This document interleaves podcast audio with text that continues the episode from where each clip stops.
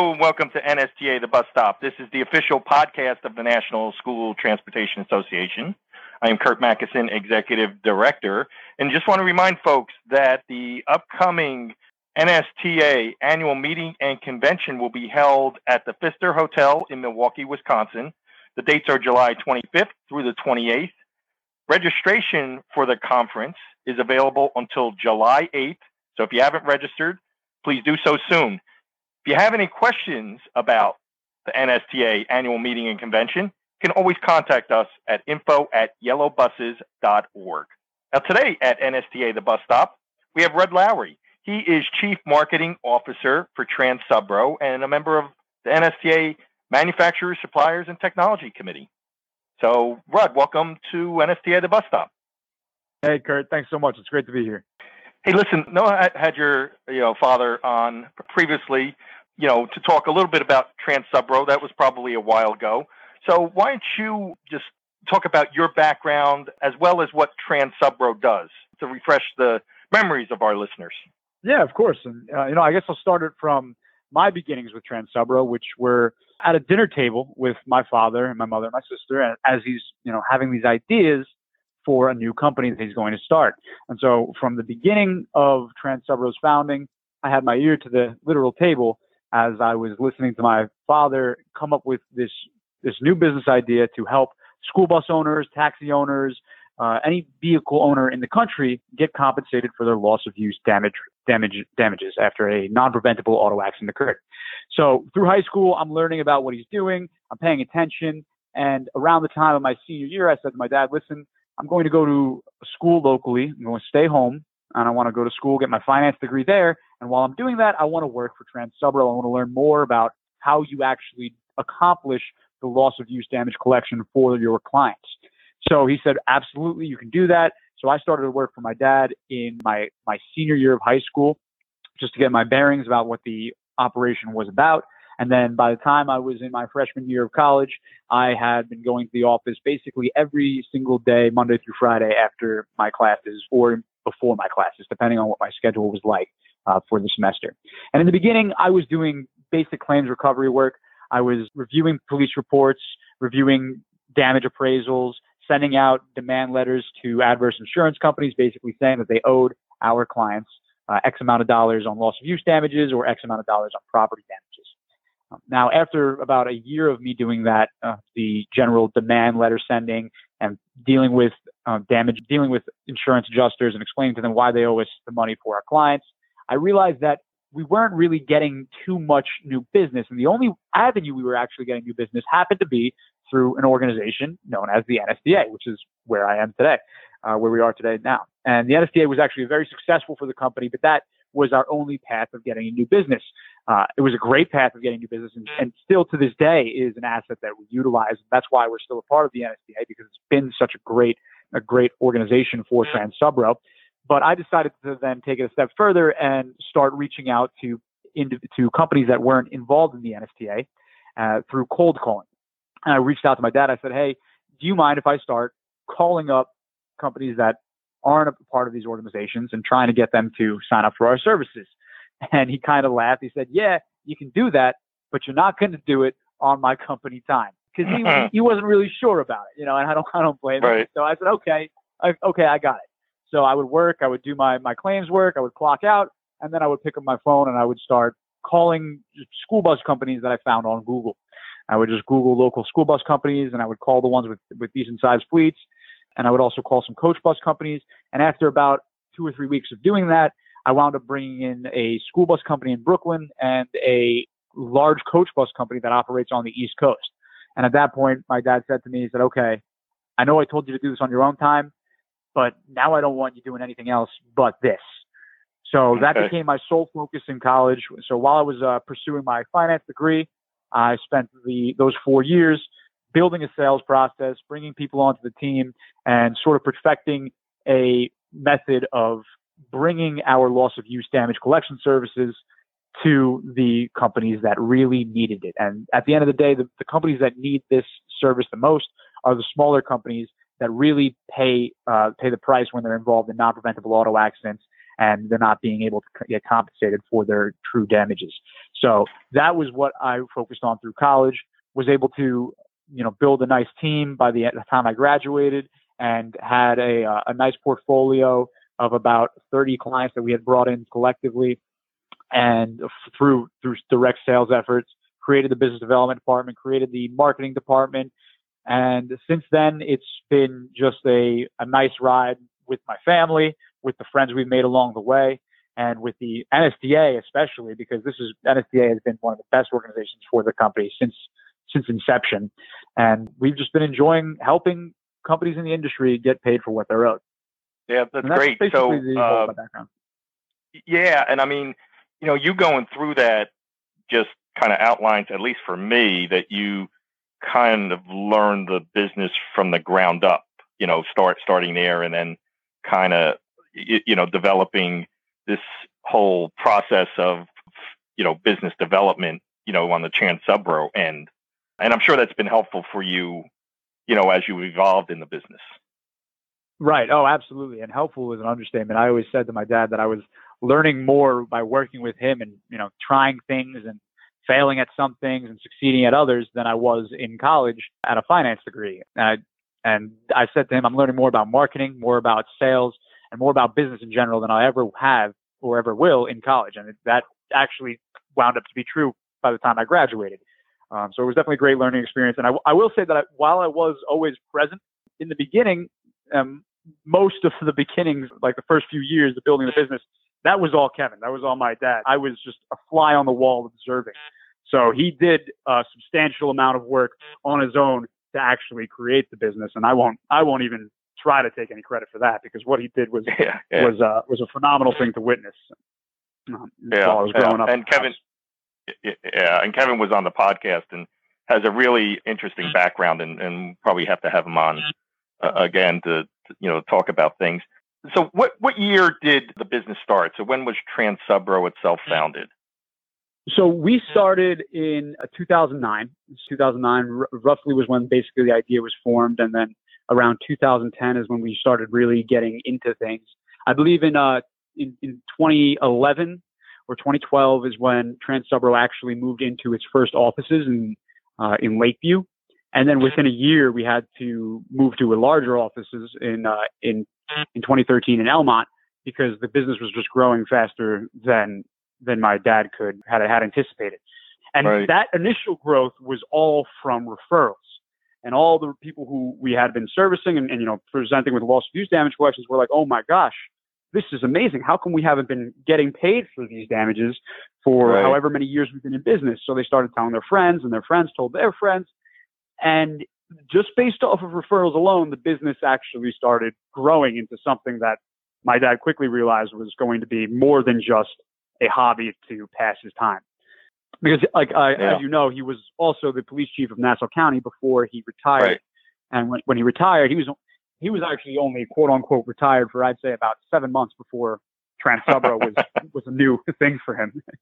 so yeah, very right. short retirement. To, yeah, on to the next challenge.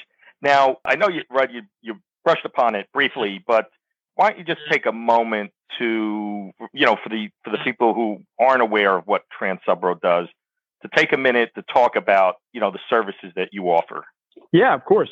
So Transubro really focuses on the loss of use damage portion of a non-preventable auto accident claim. Now that's a lot of words, and what that basically means is we help companies that own fleets of vehicles get paid for the time that they can't use their vehicles after another party on the road caused damage to the vehicle.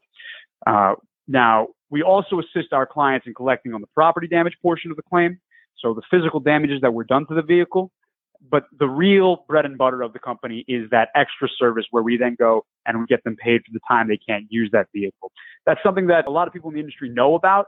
They try to get, but uh, it's a very difficult and time consuming aspect of the property damage collection claim. The property damage claim would be the loss of use. So mm-hmm. that's our main focus. We branch into other avenues of claim collection, such as diminished values. We do hacking fees. We collect on total losses. So there's several other avenues that we will help our clients to get made whole on a non-preventable auto accident claim. But as I said, that loss of use damage portion of the claim is really where our clients get the true value out of it. Most clients, well, I shouldn't say most, I'd say it's kind of split around 50 50, maybe 60 40. Some clients will have us do their property damages and their loss of uses, loss of use damages, and some clients will just say, okay, we already have a system in place to handle the property damages. Let's just send the property damage claims when we're finished with them to Transubro to take it a step further and get paid uh, on the loss of use damage portion of the claim. And that's completely fine as well. Uh, at Transubro, we don't charge our clients anything up front. So I always tell everybody in this industry that if you already have a property damage team in place to get paid for your property damage claims, then keep that team going because we work on contingency. We take a percentage of whatever we collect. And if we fail to collect, right. then there's no money owed to our company. So at the end of the day, our mission is to make our clients whole. We do make those clients whole that give us the property damage claim and the loss of use damage claim because at the end of the day, the loss of use damage claim, even with our percentage taken and even with our percentage taken on the, the property damages, when we add those two numbers together, it's uh, I believe it's something about 98% of the time, it's more than the initial property damage demand would have been alone.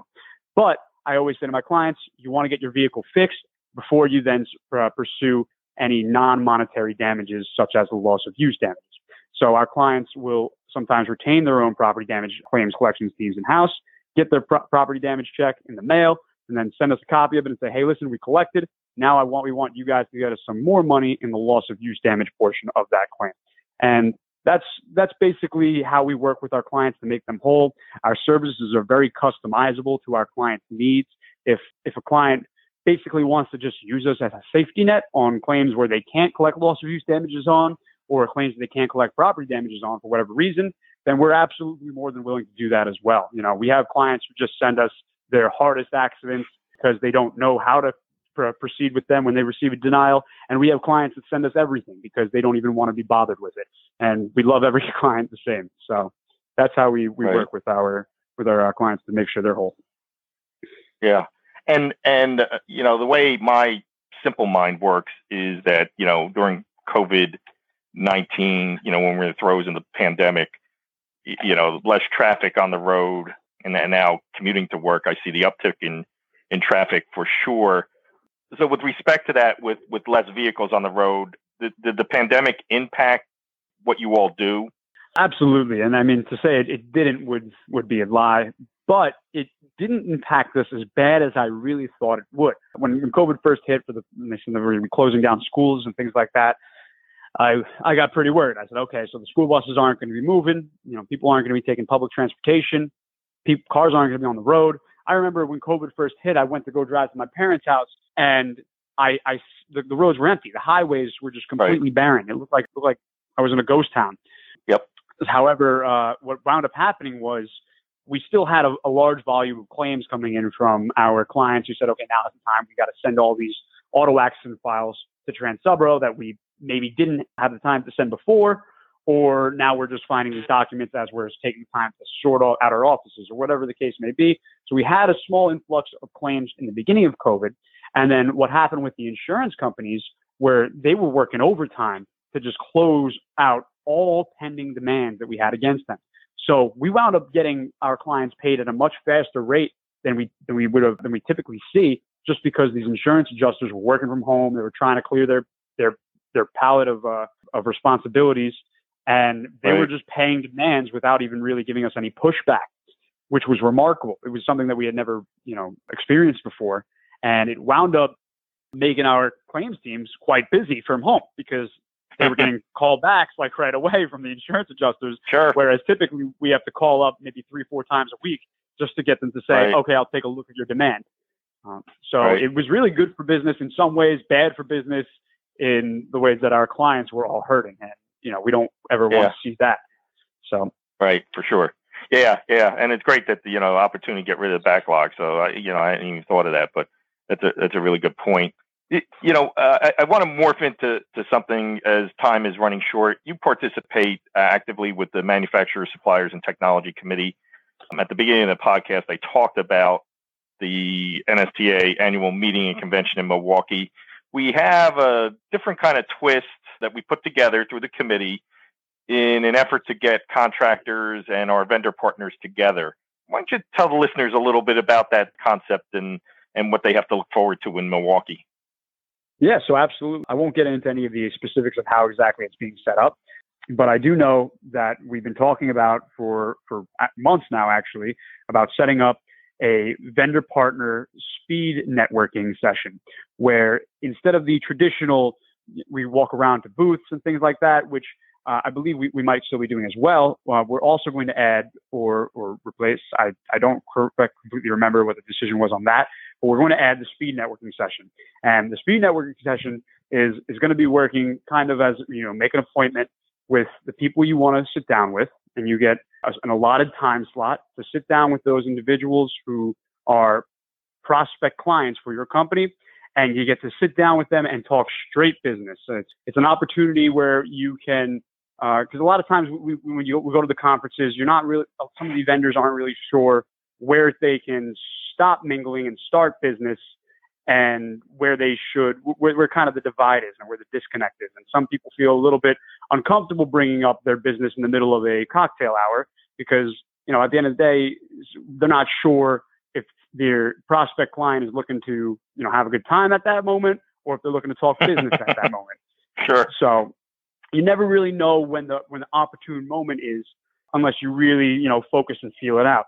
So the speed networking session it kind of bypasses the awkwardness of figuring out oh should I bring it up now should I should I wait till we're in more of a formal setting and it allows right. a platform where it says here's where you talk about it you know this is where you talk straight business you have an allotted time where you you know you give your pitch you, you gauge their interest, you know, you give them the pamphlets and the uh, and any reading material that you want to give to the prospect client, and then you move on to the next prospect client.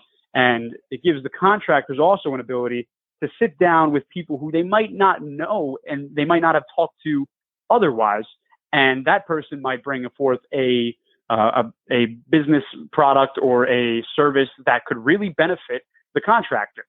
And, and, and these types of conversations might not happen organically. Uh, I've been to a couple of meetings where I've seen the speed networking program run, and I've been very happy with the results of them. I find them very, very rewarding for both the vendors and the contractors who are involved with them because it, it actually just like takes away from the awkwardness. And then when you leave that speed networking session, you don't have to worry about going up to that person and trying to squeeze in a business talk. You can then mingle with that person and what I like to say, uh, increase their confidence in the person who's giving their product to them.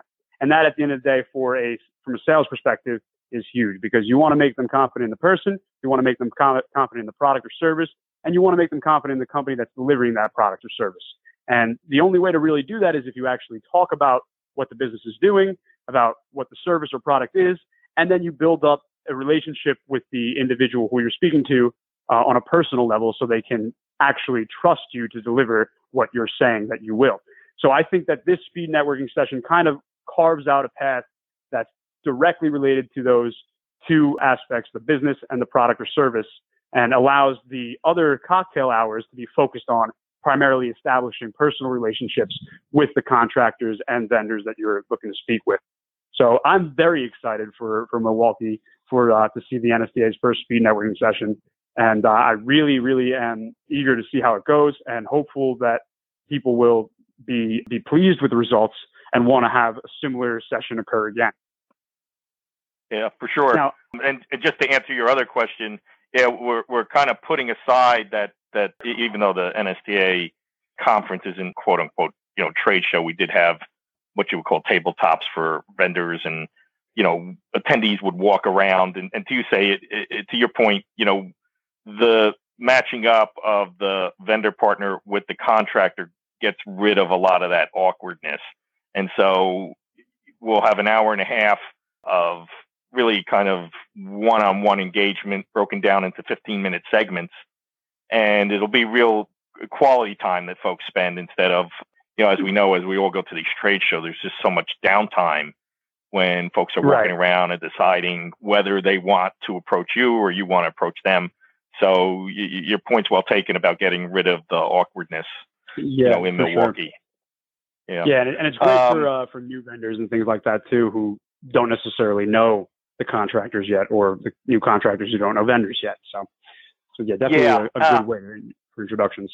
and I always think that the NSTA show itself is, you know, conducive to vendor partners creating a relationship with contractors because the, you know we're like a boutique show rather than these massive trade shows with hundreds of booths where people just you know wandering by. Y- You know, you, you can always find somebody to one one to talk to, but also I think we're able to give folks warm introductions i- i- in Right. a non awkward you know manner because realistically, I mean, we move you know nearly 26 million children per day across the United States. The industry does, yeah. you know, and mhm. and four, 480,000 buses, but it's really a small industry when you come down to it.